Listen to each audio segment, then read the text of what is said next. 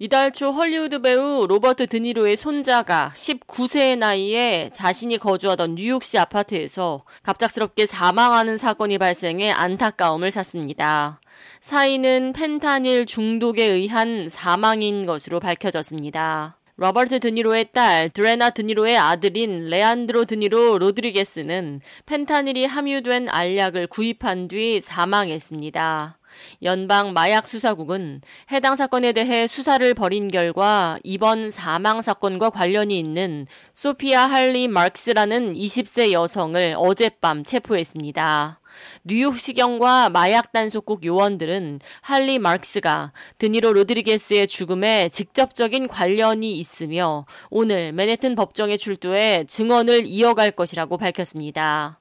뉴욕시경은 이달 초 로어 맨해튼 월스트리트에서 911 신고 전화를 받고 출동했지만 경관이 현장에 도착했을 때 19세 로드리게스는 이미 사망한 상태였다고 밝혔습니다.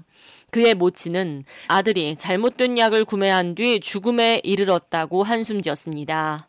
질병통제예방센터에 따르면 지난 2021년 펜타닐과 관련된 약물 과다 복용으로 사망한 국민은 약 7만 명에 달하는 것으로 밝혀졌으며 이는 5년 전 대비 4배가 증가한 수치입니다. 특히 10대들 사이에서 펜타닐 알약이 공공연히 유통되며 이틀 전에는 10대 아기 엄마가 9개월 된 아기를 재우려고 펜타닐을 탄 분유를 먹여 아기가 사망하기도 했습니다.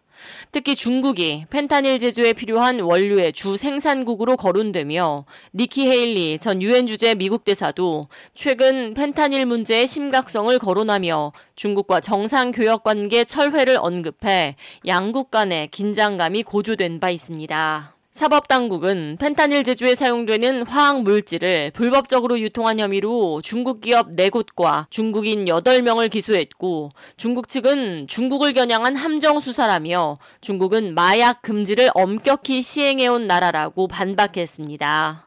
펜타닐은 인체용 의약품 가운데 가장 강한 아편성 진통제로 효과는 몰핀의 100배지만 중독성과 환각 효과 등 부작용이 심해 사용 직후 순식간에 호흡 억제가 발생해 사망하는 사례가 속출하고 있습니다.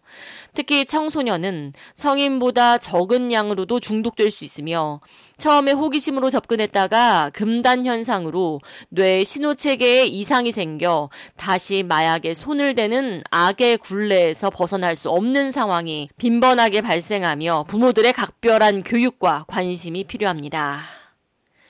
K-Radio 이하예입니다.